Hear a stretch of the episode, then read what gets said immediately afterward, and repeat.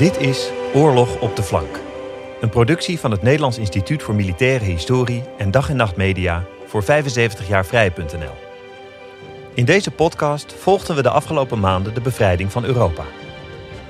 Nu dat verhaal verteld is, kijken we naar het verloop van de Tweede Wereldoorlog in Nederlandse gebieden in de rest van de wereld. Aflevering 14. De oorlog in de West.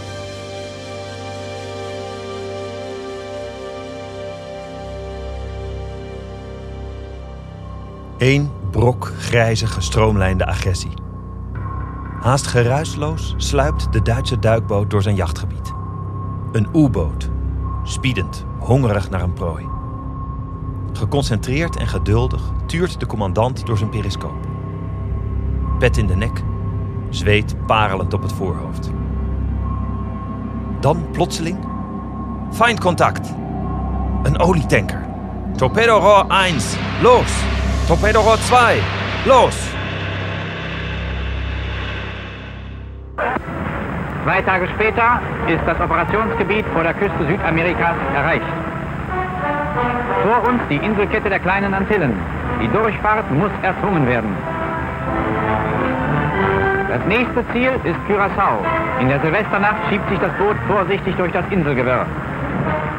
Auge weg, Nationen!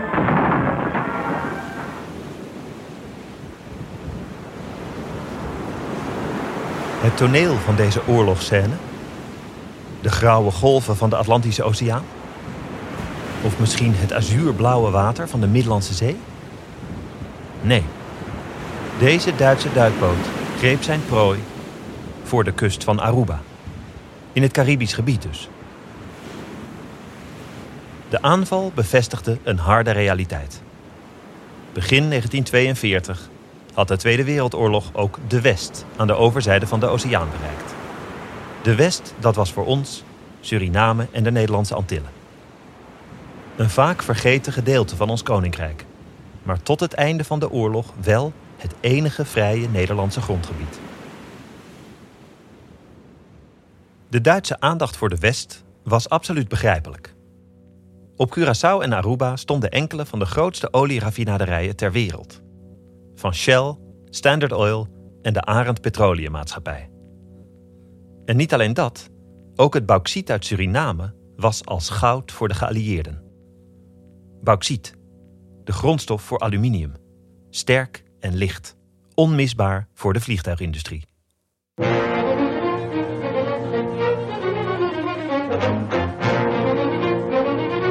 Paramaribo, capital of Suriname, South American outpost of the Free Dutch, now cooperating with the United States and Brazil. Gun crews keep their weapons ready. Every possible precaution is taken to speed unhindered the flow of the precious metal.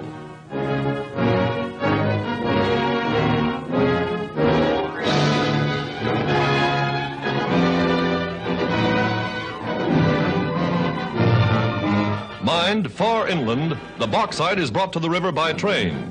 From heavily guarded plants, it pours into the holds of United Nations ships, bound for the aircraft plants of North America. En zo bleken die snippers Nederlands koloniaal bezit in de West plotseling een vitale schakel in de geallieerde oorlogsinspanning.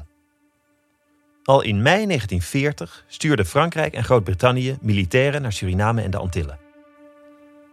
En ook de Amerikaanse aandacht was getrokken. In november 1941 kwamen de eerste Amerikaanse troepen naar Suriname. Dat was dus nog voor de beruchte Japanse aanval op de marinebasis Pearl Harbor van 7 december 1941. Een paar maanden na Suriname maakten ook de Nederlandse Antillen kennis met hun nieuwe Amerikaanse beschermheren. Duizenden Amerikaanse militairen arriveerden met hun tanks, hun vliegtuigen en hun oorlogsschepen. Rijkelijk stroomden de dollars naar nieuwe verdedigingswerken, wegen en vliegvelden. Dus toen Japan in februari en maart 1942 Nederlands-Indië overrompelde, hadden de Amerikanen zich al stevig over Suriname en de Nederlandse Antillen ontfermd. Je zou toch denken dat het koloniale bestuur stond te juichen bij de komst van al die buitenlandse troepen. Niet per se. Het was eerder een gevalletje gekrenkte koloniale trots. Vermengd met argwaan, want zouden die Jenks ooit nog wel vertrekken? Kritiek kwam er ook van NSB-leider Anton Mussert, maar dat viel te verwachten. Mussert ging als vanouds tekeer. Suriname bezet door Amerika, schreeuwde de NSB-propaganda. Onze koloniale parel verraden en verkwanseld. In Londen had minister-president Gerbrandy de opwinding bij Mussert al zien aankomen. Via Radio Oranje waarschuwde de premier: de NSB zal zonder den minsten twijfel groot misbaar maken. Zij zal u voorhouden dat Nederland bezig is het erfdeel zijner vaderen uit te leveren aan Amerika. Maar een echte keuze had de Nederlandse regering helemaal niet. De West was van een te groot belang voor de geallieerde oorlogvoering. Nooit verlegen om een geraffineerde beeldspraak, beloofde premier Gerbrandy: de oorlog zal worden gewonnen op golven olie en vrachten bauxiet. En geheel in die lijn klonk eind november 1941 op Radio Oranje het volgende regeringscommuniqué. De bauxietmijnen in Suriname leveren ruim 60% van de behoeften der Amerikaanse aluminiumindustrie, die van vitaal belang is voor de verdediging der Verenigde Staten, van het westelijk halfrond en van de volken die zich actief verdedigen tegen agressie. Het is daarom noodzakelijk de veiligheid deze mijnen zo volledig mogelijk te verzekeren in verband met de vereisten der huidige omstandigheden. In normale omstandigheden zou de regering van het Koninkrijk der Nederlanden voor de verdere versterking van de verdediging van Suriname een beroep hebben gedaan op de in Nederlands-Indië beschikbare strijdkrachten. Met het oog op de huidige toestand in het zuidwestelijk gedeelte van een stille oceaan is het echter onraadzaam geacht deze weg in te slaan. Ook lijkt het niet raadzaam krachten te onttrekken aan het Nederlands legioen in Groot-Brittannië, dat immers paraat moet blijven voor zijn taak bij de bevrijding van het moederland. Op grond van het voorgaande hebben de regeringen van Nederland en van de Verenigde Staten van Noord-Amerika overleg gepleegd met het resultaat dat de laatste erin heeft toegestemd een contingent Amerikaanse troepen naar Suriname te zenden om daar samen te werken met Nederlandse troepen ten einde onder Nederlandse leiding de bescherming der bauxietmijnen in dat gebied te verzekeren. De Nederlandse regering stapte nu ook weer niet helemaal argeloos in deze deal met de Amerikanen. Er kwamen voorwaarden. Zodra de situatie verbeterde, moesten de Amerikaanse militairen weer vertrekken. En het opperbevel bleef bij Nederland. Bovendien, de Amerikanen zouden heus niet ineens alles gaan overnemen. Je moet een goede buur toch kunnen vertrouwen, nietwaar? Sprak de ambassadeur in Washington, Alexander Laudon. When a friendly neighbor pays you a visit, he does not take over the house. Curaçao en Suriname zelf gaven een goed voorbeeld van samenwerking met onze bondgenoten, want de verdediging stond er onder gemeenschappelijke Nederlands-Amerikaanse leiding. Die gecombineerde verdediging van gebieden die vrijwel in het midden lagen van de kortste zeeroute tussen Duitsland en Japan was in beider belang. Om in die dagen van dreigend gevaar een vijandelijke aanval te kunnen afslaan, hadden de plaatselijke strijdkrachten even hard Amerikaanse versterkingen nodig als de Verenigde Staten behoefte hadden aan de West-Indische grondstoffen en producten. De nieuwsbulletins klonken opbeurend. Maar de plaatselijke strijdkrachten zouden niet afdoende zijn. Wat was het geval? De West was in militair opzicht altijd het kleinere broertje gebleven van het veel grotere en rijkere Nederlands-Indië, de Oost. In de West waren voor de Tweede Wereldoorlog een paar honderd militairen gelegerd, aangevuld met lokale vrijwilligerskorpsen en politie. De marine beschikte over één oorlogsbodem, het zogenaamde stationsschip. Na het begin van de oorlog was een reeks noodgrepen onvermijdelijk. Mariniers en een contingent van de Prinses Irene-brigade vertrokken naar het Caribisch gebied. Echter, het merendeel van de mankracht kwam wel degelijk van een paar duizend lokale dienstplichtigen. Beter bekend als de schuttersplichtigen. Alle bevolkingsgroepen zonder aanzien van rasverschil, werkten aan de defensie van Curaçao en Suriname mee. Vrouwen zowel als mannen vormden vrijwillige korpsen die grondig geoefend werden in de fundamentele beginselen van de landsverdediging. Die vrijwilligers waren zich even ernstig bewust van de betekenis van hun taak als de geregelde troepen.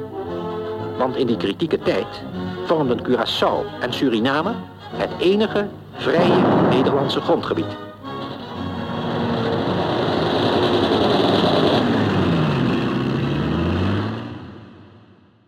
In de media blaakten de Nederlandse autoriteiten van vertrouwen. Dat nieuwe Surinaamse leger was voorlopig de grootste troepenmacht waarover Nederland wereldwijd kon beschikken. Uit de artikelen van de Knickerbocker Weekly, het tijdschrift voor Nederlandse emigranten in de VS, rees een gevoel van vastberadenheid en trots. De samenstelling van dit leger weerspiegelt geheel de eigenaardige constructie van de Surinaamse bevolking. Zo vindt men onder deze soldaten naast een groot aantal Creolen ook zuiver Hindoestaanse troepen en naast de Hindoestanen, zij het in niet zo grote getalen, Indonesische, Chinese en Indiaanse jongens. Maar er waren ook zorgen over de kwaliteit van de Surinaamse troepen. Erg professioneel georganiseerd waren ze eigenlijk niet. En helaas speelden ook racistische motieven een rol in de zienswijze van de Nederlandse autoriteiten. Er werd aan het kunnen en de loyaliteit van de lokale troepen getwijfeld, domweg vanwege hun afkomst. Daarnaast betrof het natuurlijk veel vrijwilligers en dus waren de meesten ook niet of nauwelijks getraind. Echter, dat maakten ze goed met een berg inzet en bezieling, volgens de Nederlandse majoor Frits Mollinger. Hij rapporteerde: de Surinaamse soldaten zijn zeer ontvankelijk voor propaganda en gemakkelijk enthousiast te maken. Bij een gezamenlijke gevechtsoefening met tanks, mitrailleurs, mortieren en panzerafweergeschut en waarbij de veiligheidseisen zeer sumier waren, bleven de Creoolse soldaten kalm en onvervaard voorwaarts gaan. Dit niet tegenstaande de kogels die op enkele meters van hen in de grond sloegen. In elk geval, de Surinaamse, Nederlandse en Amerikaanse troepen hadden gezamenlijk de taak om de West ongeschonden door de oorlog heen te loodsen. De vraag is hoe reëel de Duitse dreiging tegen de West eigenlijk was. Hoewel de inwoners van de West niet hoefden te vrezen voor een Duitse invasie, betekende dit niet dat de Duitsers ze met rust zouden laten.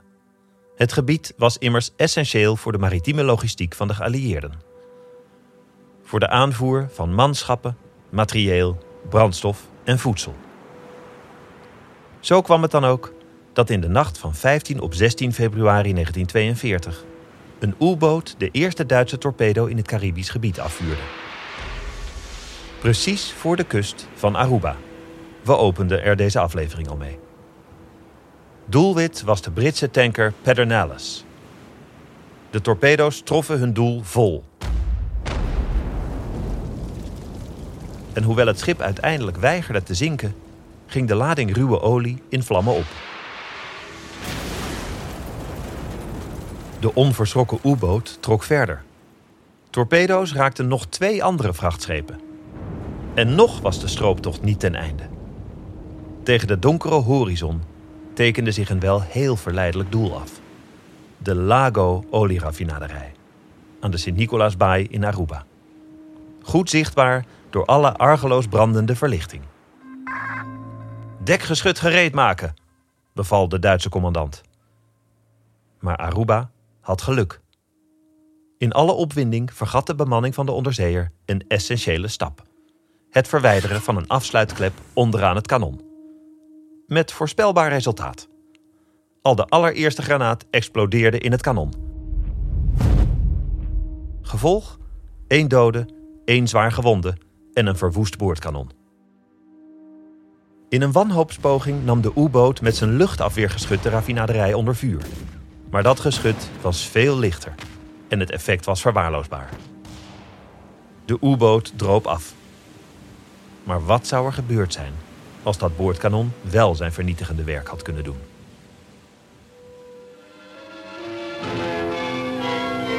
A new place name suddenly appears in the war news. Nazi submarines strike their first blows in the Caribbean, shelling the oil refinery plant on the island of Aruba. in the harbor of the little volcanic island lying off Venezuela, oil tankers are hit by torpedoes fired at point-blank range. The U-boats prowling in the waters of the Dutch West Indies evidently broke through the defense ring around Panama. Tragedy followed in the wake of the attack. A torpedo which missed its mark came ashore and later exploded while sightseers examined it. 4 were killed. The fact that Aruba Island contains the largest oil refining installation in the world made it an important target.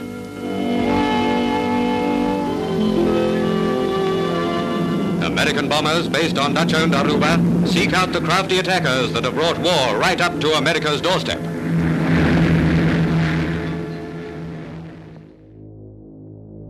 En het bleef niet bij die ene U-boot. De Duitse dreiging hield aan. Het zoontje van een medewerker van de Lago-raffinaderij kon het zich later nog goed herinneren. Op de dag na de eerste aanval was er grote commotie in Oranjestad. Er dook een Duitse onderzeeër op, midden in de baai, vlak voor de kust. Terwijl wij met honderden kinderen weer naar de Julianaschool gingen na onze pauze. Stel je voor, een vijandelijke onderzeeër een paar 100 meter bij ons vandaan, op klaarlichte dag. In de daaropvolgende weken bleven Duitse duikboten hardnekkig jagen in het Caribisch gebied. 21 vrachtschepen gingen ten onder. Intussen leverde de Nederlandse koopvaardij een geweldige inspanning.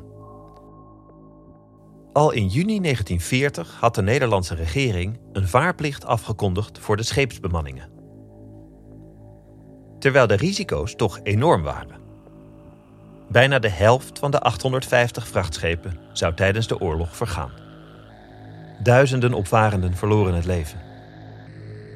Onder hen enkele tientallen Surinamers en Antillianen.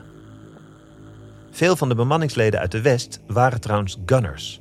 Zij bedienden het afweergeschut op de schepen.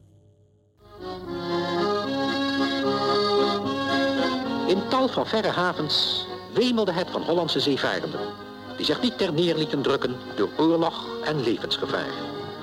Ze hadden alleen nog meer en nog opwindender avonturen te vertellen dan in vredestijd.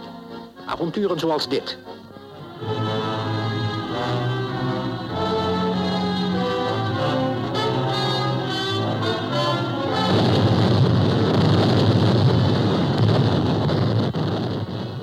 Ja, de Hollandse zeeman bleef zichzelf. Hij bewees dat hij geen grein veranderd was. Niet sinds de dagen van Jan Company. Van Sydney tot Moermansk en van Boston tot Bombay hield hij de eer hoog van de Nederlandse vlag. Tja, de Hollandse zeeman bleef zichzelf. Had nog sterkere verhalen dan in vredestijd. Nou, het waren vooral gruwelijke verhalen. Zoals van Jacques Marius Lemmer, bijgenaamd Pa Lem, de commandant van een Surinaamse ploeg gunners op het koopvaardijschip Fort Oranje. We vuurden met onze kanonnen zodra we zelfs maar een schaduw zagen. Gedurende de hele reis leefde je in een opgewonden toestand. Eén keer werd voor ons een olietanker door een torpedo getroffen en vloog in brand. We konden de helse kreten horen van de voornamelijk Chinese bemanning die levend werd verbrand. Stoppen om een getorpedeerde makker te helpen, dat mocht niet. Dan zou je immers zelf het slachtoffer van de duikboot kunnen worden. Toch stokte de aanvoer van bauxiet en brandstof uit de West niet.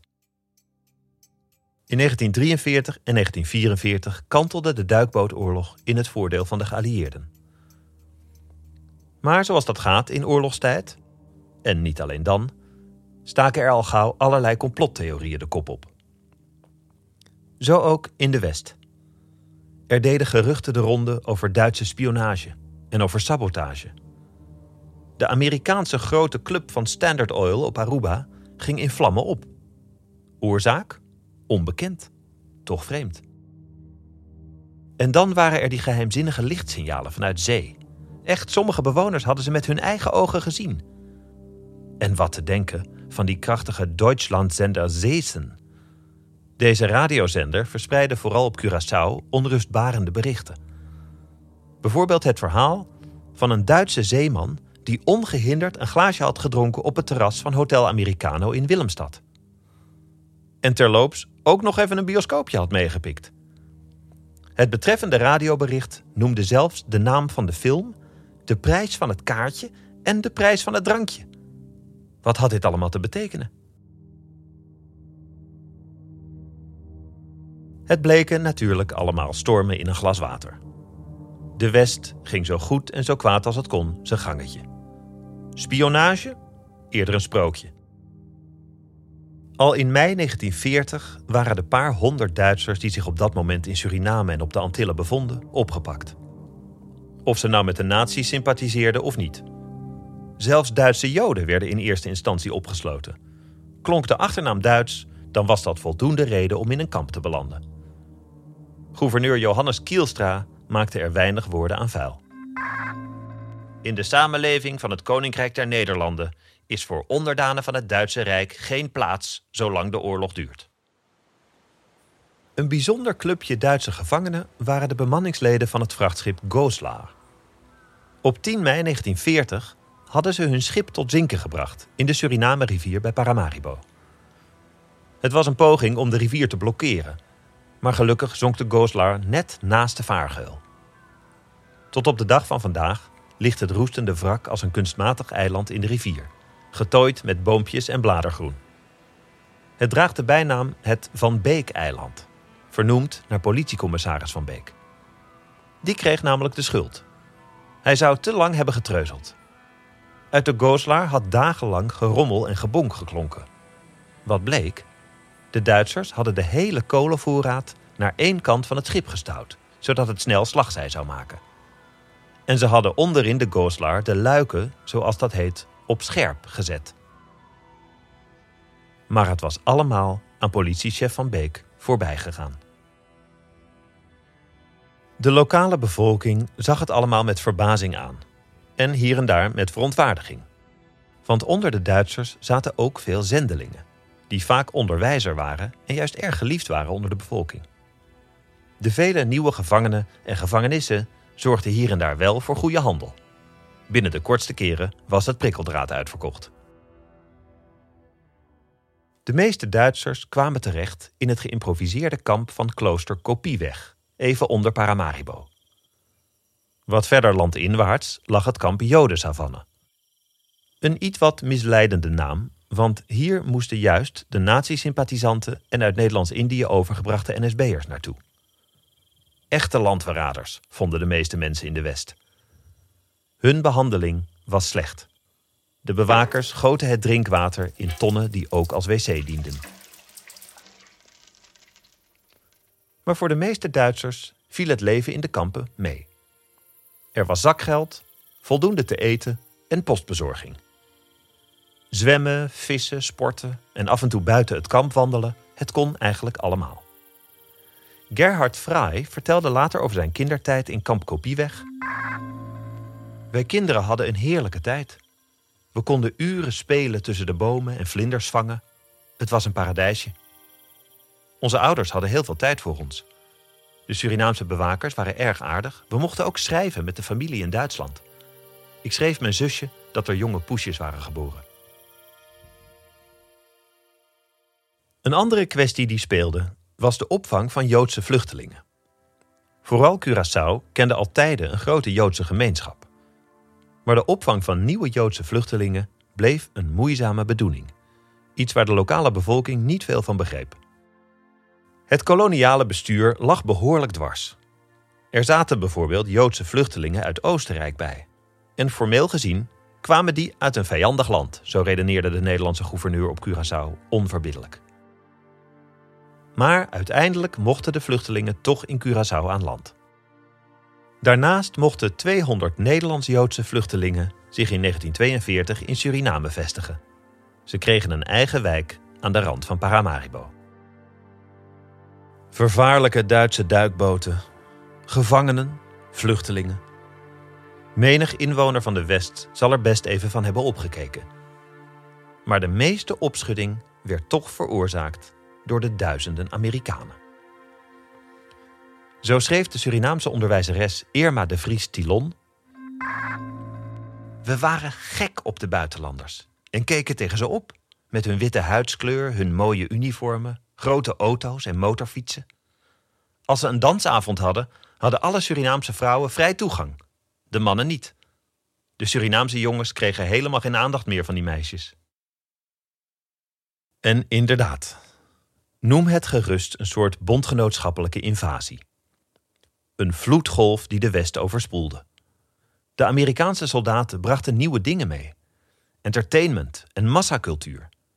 Hippe mode, jazzmuziek, Hollywoodfilms, Coca-Cola natuurlijk. En volop sigaretten, van Camel en Chesterfield. Achteraf was een veelgehoorde uitspraak: in Suriname hebben we de oorlog niet gevoerd, maar gevierd. De plaatselijke correspondent van de Knickerbocker Weekly omschreef het nieuwe leven. Wij bekijken de plaatjes van Life Magazine en wij lezen iedere dag een artikel uit de Reader's Digest ten einde te begrijpen dat de American Way of Life de allerbeste, allerverstandigste, allerprachtigste way of life is die een mens maar kan bewandelen. En bovendien, geld leek voor de Amerikanen een bijzaak. Ze bouwden bijvoorbeeld een splinternieuwe weg naar vliegveld Zanderij. In de Amerikaanse media stond die weg ook wel bekend als de duurste ter wereld. Aangelegd op een bedding van kostbaar bauxieterts en peperduur mahoniehout. Ook de werkgelegenheid groeide. De limonadefabriek Fernandes bijvoorbeeld deed uitstekende zaken. Schoenenpoetsers verdienden een tientje per dag. Alle huurauto's op Curaçao werden getooid met Amerikaanse vlaggetjes. De Yanks betaalden goed. Zo goed zelfs, dat de Nederlandse bestuurders begonnen te klagen. De ervaringen van Surinamer William Watson spreken boekdelen. Toen de Amerikanen kwamen, ben ik gaan werken op vliegveld Zanderij als waterboy. Ik moest water brengen naar de arbeiders. Als waterboy verdiende ik 80 cent per uur. De Nederlanders vonden dat de Amerikanen ons te veel betaalden.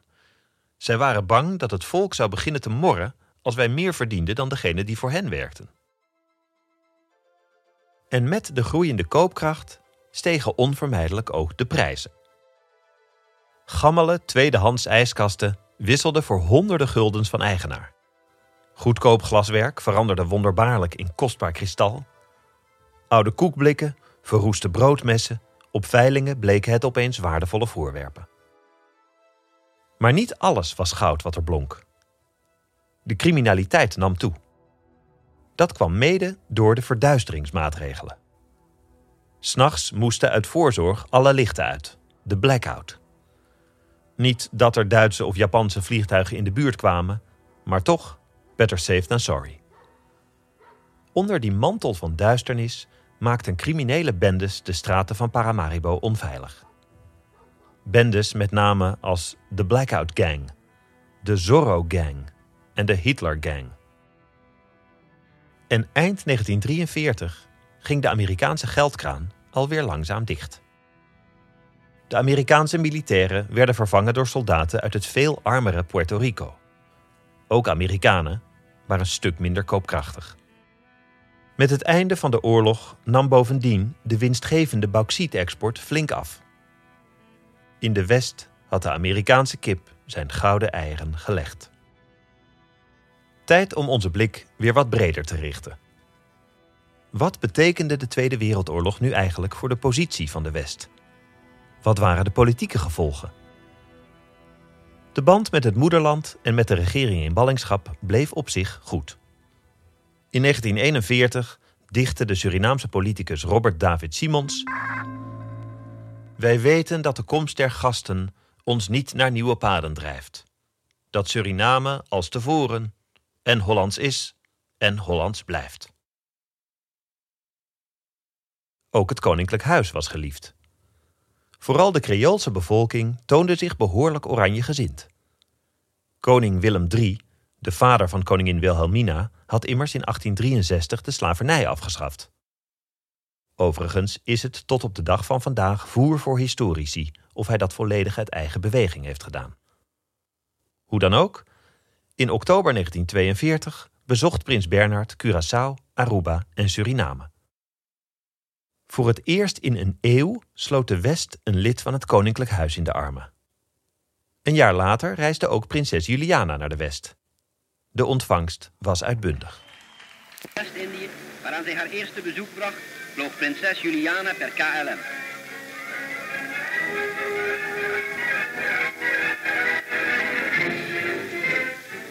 Ontvangen door gouverneur Kasteel zette de prinses in Curaçao weer voet op onbezette Nederlandse gronden.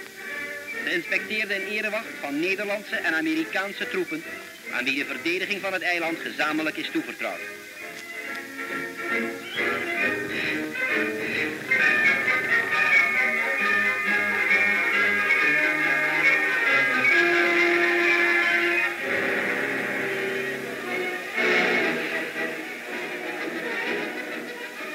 Suriname toonde zijn grote blijdschap met dit bezoek. Bij haar terugkeer verklaarde prinses Juliana diep getroffen te zijn door de goede geest van eenheid onder een zo gemengde bevolking.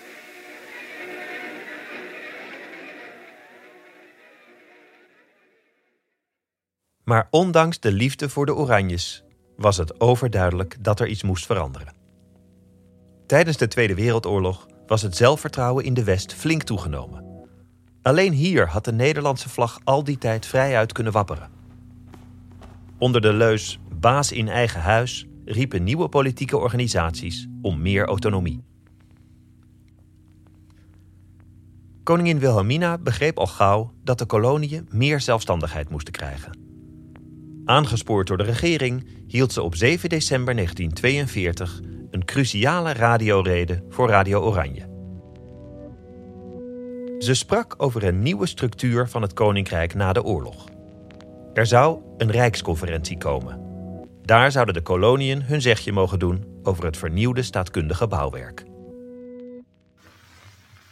Eén op dien grondslag gevestigde Rijkseenheid stuurt aan op de verwezenlijking van het doel waarvoor de Verenigde Naties strijden. Zoals dit onder meer in het Atlantic Charter is belichaamd. En waarmede wij aanstonds konden instemmen, omdat het de grondslagen bevat van onze eigen opvatting van recht en vrijheid, waarvoor wij in de loop der geschiedenis goed en bloed geofferd hebben. Ik stel mij voor, zonder vooruit te lopen op de adviezen der Rijksconferentie, dat zij zich richten zullen op een Rijksverband, waarin Nederland, Indonesië, Suriname en Curaçao tezamen deel zullen hebben, terwijl zij ieder op zichzelf de eigen inwendige aangelegenheden in zelfstandigheid en steunend op eigen kracht, doch met een wil elkander bij te staan, zullen behartigen. Ik meen dat zulke zelfstandigheid en samenwerking aan het Rijk en zijn delen de kracht kunnen geven om hun verantwoordelijkheid naar binnen en naar buiten ten volle te dragen. Daarbij zal, voor verschil van behandeling op grond van ras of landaard, geen plaats zijn. De belofte van Wilhelmina sloeg aan. Bij de 18-jarige dienstplichtige Surinamer August Hermelijn bijvoorbeeld. Hij meldde zich aan als kanonier op koopvaardijschepen. Ik heb mij als vrijwilliger opgegeven. Deels uit patriotistische overwegingen en deels misschien omdat je jong bent. Ons werd voorgehouden, in verband met de belofte van koningin Wilhelmina, de befaamde rede van 7 december 1942, dat er een nieuw rijksverband zou komen. Dat hoe eerder Nederland vrij zou zijn, des te eerder de kolonie een vorm van zelfbestuur of autonomie zou krijgen. Men sprak van een koninkrijk nieuwe stijl. Maar even geduld moest de West nog wel hebben met dat koninkrijk nieuwe stijl. Nadat Nederland bevrijd was in mei 1945, had de regering andere prioriteiten. Nederlands-Indië met name. Luister bijvoorbeeld eens naar de minister van Overzeese Gebiedsdelen, Johan Logeman. In de zomer van 1945 hield hij een lange radiotoespraak. Pas aan het einde sprak hij over Suriname en de Antillen. Rijksgenoten in Suriname en Curaçao, gij wilt het wel vergeven dat mijn eerste woord in de openbaarheid vrijwel uitsluitend betreft het benarde Indonesië. Ik ken immers uw bereidheid om daar te helpen. Ik ben u daar warm dankbaar voor. Aan aandacht voor uw problemen en verlangens ontbreekt het bij deze regering niet en wij hopen met daden waar te kunnen maken dat ook voor u het Koninkrijk der Nederlanden het gemenebest zijner volken zijn wil en kan. Indonesië vocht zich na de Tweede Wereldoorlog vrij. Maar de West bleef nog lang bij Nederland horen. Toch hielden koningin Wilhelmina en de regering zich aan hun woord. In 1954 werden de nieuwe verhoudingen met de overzeese gebiedsdelen vastgelegd in een statuut voor het Koninkrijk der Nederlanden. De West verwierf daadwerkelijk meer zelfstandigheid. Vanaf nu waren Suriname en de Nederlandse Antillen autonome landen die deel uitmaakten van het Koninkrijk. In 1975 werd Suriname in goed overleg onafhankelijk. In 1986 werd de volgende grote verandering doorgevoerd. Aruba werd een zelfstandig land binnen het Koninkrijk der Nederlanden. In 2010 verkregen Curaçao en Sint Maarten diezelfde status, waarmee de Nederlandse Antillen officieel ophielden als land te bestaan. Bonaire, Sint Eustatius en Saba zijn sindsdien bijzondere gemeenten van Nederland. En met dit mini-college staatkundige verhoudingen naderen we het einde van deze aflevering. Over de West in de Tweede Wereldoorlog. De Caribische variant van onze Oorlog op de Flank. Maar hiermee is het verhaal van de Nederlandse koloniën tijdens de oorlog natuurlijk nog lang niet verteld. Want hoe verging het de Oost? Die uitgestrekte Indische archipel aan de andere kant van de wereld. In Europa had het moederland zich in 1940 na 5 dagen strijd overgegeven. In Nederlands-Indië blaakten overheid en strijdkrachten toen nog van zelfvertrouwen. Maar was dat wel terecht?